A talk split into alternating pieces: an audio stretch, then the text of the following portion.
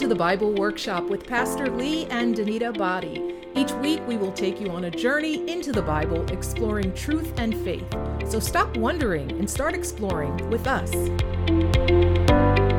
Greetings, and we're glad to have you back here with another podcast of the Bible Workshop, where we really just dig into the Word of God in a way that is very down to earth and hopefully relatable and less intimidating than a sort of formal church service, right? Yes. This is where you can, on your own time, just dig into the Bible. So, welcome back and greetings if you're a first time Yes, listener. yes. Hello. Today, we're going to start with a question Have you ever felt imperfect, especially in God's eyes? Absolutely. Have you ever felt imperfect? Absolutely, yes. Yes. We're, we're- and everyone should have said amen. Amen. I felt it. We've, we've all felt it. But today we're going to talk about how God perfectly uses the imperfect.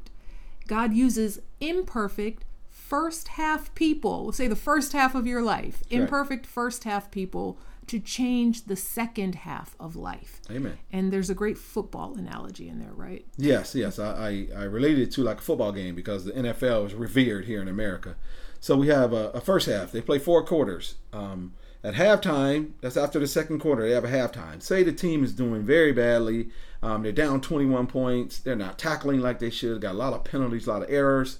Um, the best thing about that is the coach can take them in the locker room at halftime and he can rally the troops, correct some of the mistakes, tell them that part is over, forget about it. We have a second half where we can change this around and win this game. And I think about that as Christians, uh, we're the same way. If we had a bad first half of our life, whether we didn't know Christ, of course, that's a bad first half because we were stuck in our sin, or if we were, we've been a Christian since we were younger and we may have fallen away or not fulfilling the call God has on our life.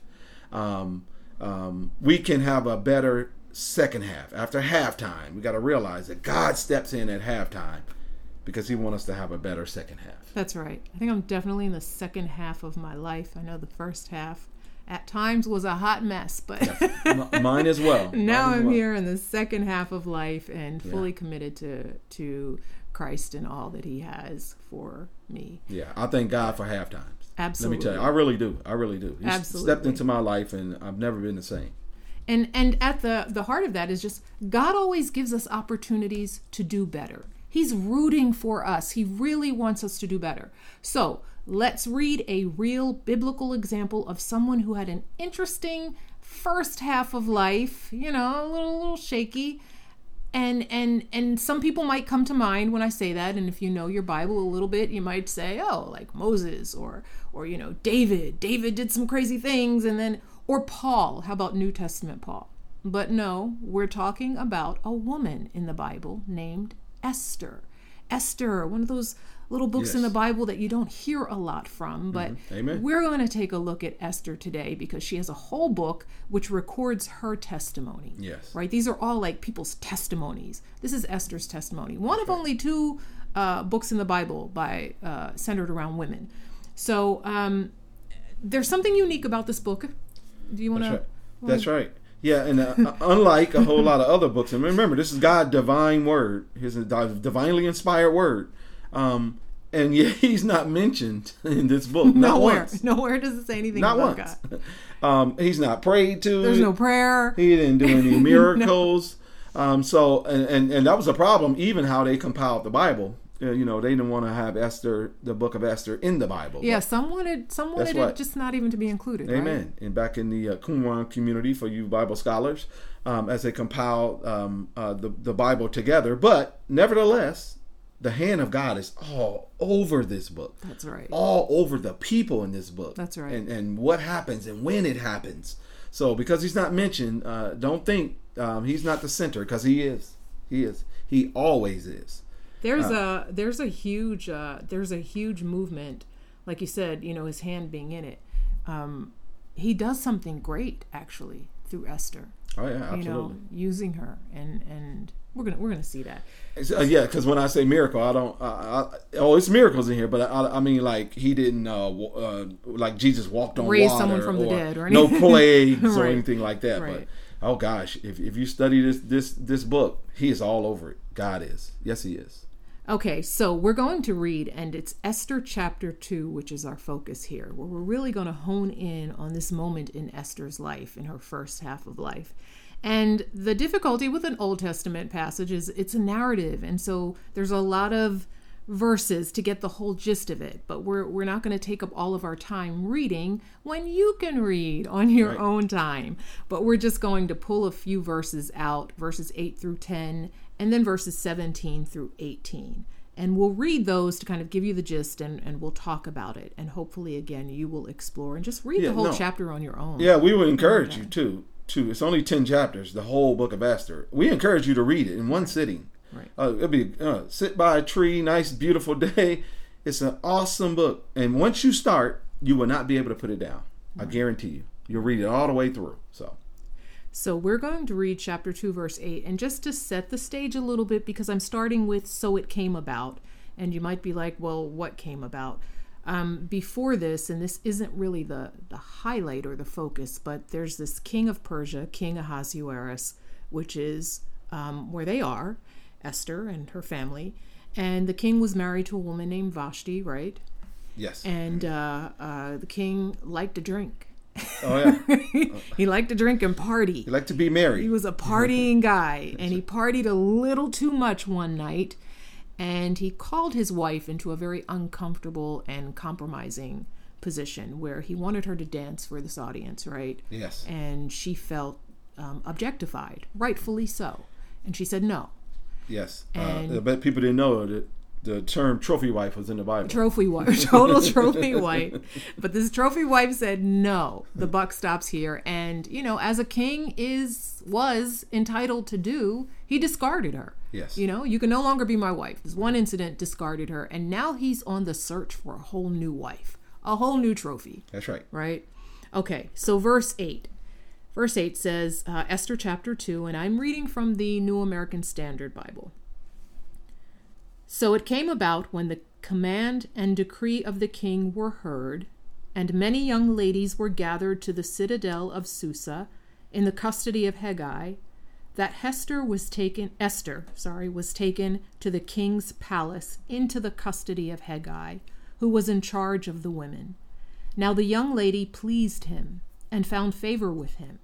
So he quickly provided her with the cosmetics and food, gave her seven choice maids from the king's palace, and transferred her and her maids to the best place in the harem. Esther did not make known her people or her kindred, for Mordecai had instructed her that she should not make them known. Mm, Amen. And then I'm gonna pick up and read verses 17 and 18. Again, in chapter two of the book of Esther. And the king loved Esther more than all the women, she found favor and kindness with him more than all the virgins, so that he set the royal crown on her head and made her queen instead of Vashti. Then the king gave a great banquet, Esther's banquet, for all his princes and his servants. He also made a holiday for the provinces and gave gifts according to the king's bounty. Wow. Amen. Wow, nice setup. Um, so So what's going on here? here, here we go. Um, she entered this beauty contest. This is Esther, Right. The king's Um, beauty pageant. the king's beauty contest.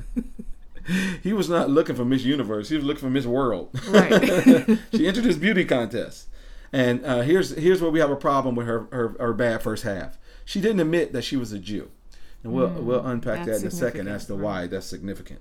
Uh, she uh, or Mordecai. Now Mordecai, who raised her as his own, because her parents had passed away, he he adopted her as as um, uh, his daughter. And he's a relative. Yes, He yeah. takes her in. And here's the problem: they grew comfortable in Persia, even though under the decree of Cyrus, um, the Jews were allowed to return back to their homeland, but they don't go. So we got the the beauty contest. First thing, second thing, they don't go back home. They like it um, here in Persia. They've got indoor plumbing and running water, Right. shopping malls, so it's comfortable Right. uh, in in Susa in Persia. So um, again, as we talked about earlier, is it was strange. We say it's strange. She never seems to pray. She joins a harem. In fact, the way we read that in the text, coming right after the description of Mordecai, it really suggests that it's Mordecai that encourages her to enter this beauty contest. Uh, and again, uh, I want you all to look at, make sure you look at how God is moving through all of this. So, and this is no ordinary beauty contest, right? Uh, she's taken to the harem. Not only does she not refuse to eat to the, the king's food, which she should have as a Jew, she's given the best of the king's food, and she put on she's put on this beauty regimen, right? Yeah, there's cosmetics in the Bible. There you go. I bet that caught your eye, right? there are cosmetics in the Bible. hey, um, and, and, and look what else the Bible clearly points out um, that she has a great body. It talks about her Yeah. figure. So Esther is she's got it going on. That's right. Esther is She's enticing. gorgeous. That's right, enticing, Right. alluring. She's appealing. She's attractive. And look, God created her that way. That's so right. so don't forget that the hand of God is even moving in that. Um, and she spends the night with the king. Right? He picks her out of this beauty contest. Wow, I want her, and he finds she finds favor with him. She, uh, uh, so much so that she becomes the queen. Right? So yeah, she won. That's right. Um, and Now we don't know what I don't know if her prize was what she what she was hoping it would be, but she won and now she is the the queen, the bride of King Ahasuerus. That's right. The drunk. That's right, the drunk. and look, I don't want you all to get it sidetracked. We read into the text sometimes that somehow it was her purity or her chastity that won the king over. But no, it really was, uh, as the Bible said, that she had a one night stand with the king. And he was like, Yes, I want her to be the one. Um, and, and God is going to use this, right? Right. um, and again, we're looking at um, how God has used her, bad first half, um, as we look at this book, right? So the book develops, right? So Mordecai sends a message to Esther that she has to finally make a decision. Okay, about what? Let's go back a little bit. Haman. Um, so Haman is uh, promoted to position of power. He doesn't like Mordecai, want to kill him, and then all the Jews. He he uh, um, roped them all into this plan to kill them all. And, and one reason he didn't like Mordecai is because Mordecai wouldn't bow down down to him. So he was upset, right? Um, so Esther, uh, through Mordecai, has a decision to make, right? Because What decision does she have to make? is she going to help her people, or is she going to stay comfortable in Persia and Susa? As the queen. That's right. Um, and, now think about that because some people get to these positions and they. That's like- life, right? What do we say though? What do we call that?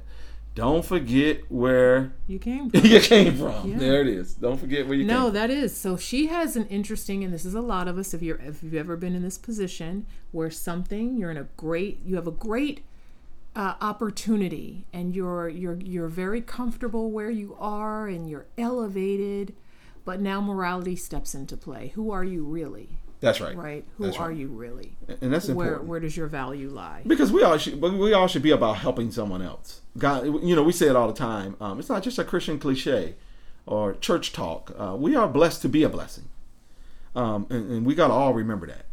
Um, God, God gives us things so we can be a blessing to someone else. Okay, so give it away. What does she do? Her- So her decision to finally step up and go to bat for her people is She really steps up and says, "I'm going to take." yes. But before I even get there, it's not really a one of moral courage at first. It's one of desperation. Ah, Her choice is either certain death or potential death. So she chooses potential death. Because remember, if she tell the king she's a Jew, she's in trouble. right. Um, so that's highly that's hardly the kind of moral courage that we typically admire. Um, with her in in and spending the night with the king, her her reticence to stand on behalf of her people, it's really no wonder that that this book is strange and um, um, um, God is not mentioned, and as we talked about earlier. Um, so just think about that. but uh, go ahead. I'm I was going to say, I, and I think of this. So Mordecai is pushing Esther into this kingdom because Mordecai is the one, you know, living in Persia, very comfortable. He's responsible for her, and he's kind of drawing her into his value system, and he pushes her into this kingdom. But whose kingdom? And you ask this. Uh, I right. remember when you preached this. That's right. And it was like, okay, the king of Persia, who is an earthly king, That's right. when he should have been pushing her toward the kingdom of God. That's right. So he Amen. does have a hand in this, Amen. right? That's he right. should have been leading her toward their God. And instead, he pushes her into this earthly kingdom. Right, and his heart might have been in the right place in that he wanted to save his people. Uh, but Maybe he thought she'd have some influence in that. that's right. position, Yeah, absolutely, absolutely. I think you're absolutely correct. So um, here we go. We know her past. We know her compromises. We know her shame and identifying with her people. Right. We know that she's comfortable in Persia. But if you're like me, you can relate to Esther's imperfections because that's what you start out with, right? You led with that, Right. Um, perfectly using the imperfect. Uh, we can understand her moral compromises, right? We get it. We can all understand that, right? Right. Um, have you ever compromised uh, the word of God or what He says Sure. in- in a situation, or did you have total faith and trust in Him? Well, I like to think that in my past, I may have compromised, you know, Absolutely. what God intended, um, thinking I knew the better way, and and of course, I don't know the better way. God knows the better way. Um, so this is where she is, right? So a tough position for her to be in. Um, we're not going to come down too hard on Esther because we can relate to Esther. She's not where she ought to be. She's not doing what she should have done.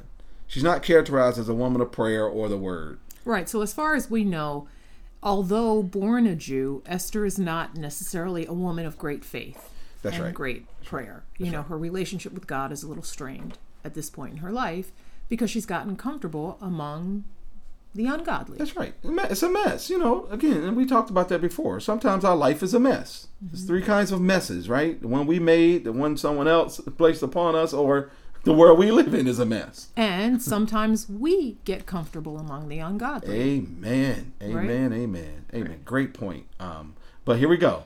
We thank God for the second half. Yes. Right?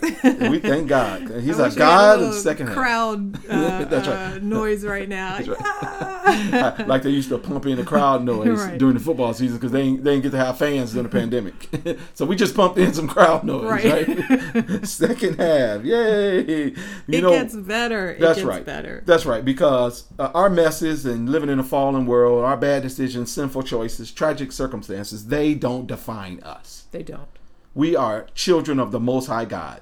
They may goad us, prick us, prod us, um, force us into a place of desperation, but they, these circumstances, they don't define us, right? That's right. Um, um, and a lot of times, God don't speak to us until our life is shattered. So on the other side, in the second half, we can say, "Thank you, Jesus, for allowing what you did in my life." That's right. Because if that's how I came to know you, thy will be done. Right? That's that's a great way of looking at your situation and your bad circumstance. If it brought you to Christ and you received him as Savior, or if it encouraged you um, um, and pushed you to fulfill the call on your life, then it wasn't bad at all, right? Right. God used it like he used this situation, Esther, in the first half for his kingdom agenda in the second half, right? That's right. So he uses us despite our broken past. So here's Esther in Persia. She's really supposed to be there, right? They still live there. And I like chapter 4, verse 14, when Mordecai, he mentioned this famous phrase that's used over and over again in Christian circles for such a time as this. Um, um, and, and again, as you pointed out, we're talking about the kingdom, um, the earthly king's kingdom. Uh, but he's trying to get them to God's kingdom, right? So, because this kingdom that, that he's talking about is a foreign land, it's a pagan king, it's Mordecai's uh, kingdom. And God is big enough, right? He is sovereign enough that he can use even our tragic circumstances, our bad decisions, our sinful choices for his kingdom agenda. So so to get to uh, the the point of Esther's second half is there comes a point like you said where she has to decide who she really is That's right. and you know kind of reconnect with her roots and that is the god in her right? That or the the, the god that she served I say that. And and she responds right? right. so esther responds knowing that um, jews are being killed they're about to be killed um, which is basically like the holocaust before the holocaust. This happened back in you know biblical times in in persia.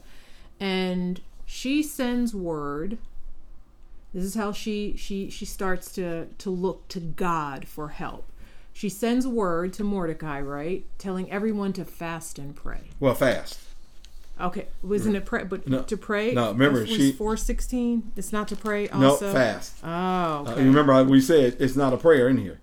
I, I found that strange. Remember I said that? Yeah, Go assemble all the. Jews Okay. who are found in Susa and fast for me. Just to fast. And do not eat or drink well, can we maybe days. assume that she prayed? Or no, we can't. We can't do that because usually fasting and praying go together. Yeah, but not in Esther. Right? You don't fast without praying. One would think. Eh, But it doesn't say she prayed. No, no. She just fasted. Hey, Okay. hey, She fasted, but God honored that, That's right. right? That's God honored that. Because the goal was to save the people, right? Right. Uh, again, Mordecai's hand in all of this. So again, Well, she, well, she also though she develops like ultimately this great master plan, but God is at hand in it. God is the right. one guiding her. That's right. God is the one using her to help His people, and you know maybe in ways that she doesn't realize, and maybe in ways that she is prayerful about, but or hopeful about. Let me not say That's right, because that's you're right. like there's no there's no prayer in it. in no- this. that's what I found. That's why I found it strange. Yeah. And again, we're going back to um, her influence now because she's the queen. she's the queen. So she's pulling favors. right. So she turns it around. Yeah, Esther turns it around. She saves her people. that's right. right? So just because we don't see God in this right on the outset, it doesn't mean he's not there. He is there, as you said earlier, and he's there even when we can't see him because he's he's he's working through us and and in us, right? That's right. If you're his, That's right. If you're his people, That's right. and today, where we are in the world today, his people are those who have, you know, accepted Christ as Savior and believed and received the free gift of salvation. Now you're his people. And as his people, right? He's using you. that's right. He's using you all the time. And and and we should be eager for God to use us. That's Every- the beauty of our second half is the half when we allow God to use us. And let- You let that be a part of our prayer life. God, how you want to use me today? Right. um, say, I'm available. Lord, I'm available. So listen, Mordecai told Esther to intervene, to talk to the king, stop Haman's massacre, right? She did.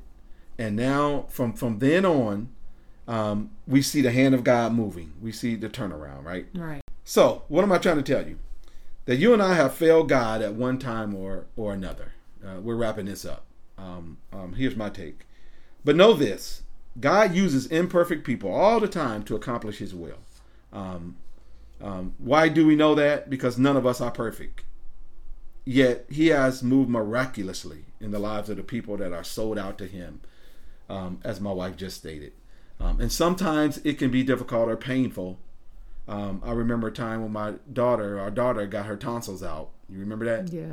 And um, That was so hard. uh, so difficult. And, and and she's looking up at us, you know, her mom and dad and her brother, and she's like, "What are you allowing them to do to me?" no, I, this is this is a moment. This is a powerful moment as a parent. She looked up, and she was in so much pain. She had to have the tonsils removed because she had sleep apnea and such. And she's like five, maybe. Yeah. And she looks up in her bed, and she's in so much pain, and she goes, "Why did you do this to me?" Heart wrenching.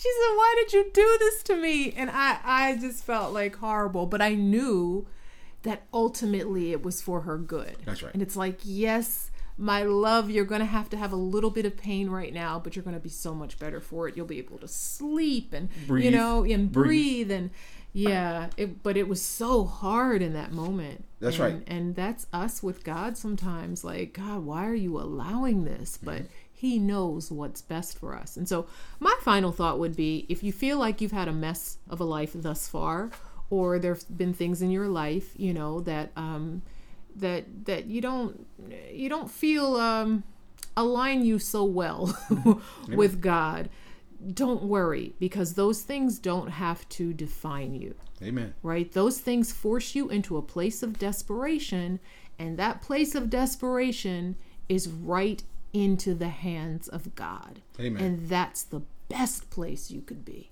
Amen. So trust the process. Trust the process. Look to the one who is sovereign and in control, and you'll find your purpose and your peace. Amen. Amen. And remember, God uses imperfect people because we are all imperfect, All of us. but we serve a perfect Savior. That's right. Amen. And that's our hope. Hope you enjoyed this workshop, and we look forward to meeting you back here next week. God bless. God bless. Thank you for joining us on the Bible Workshop. Now take what we've studied and apply it. We'll see you again next week.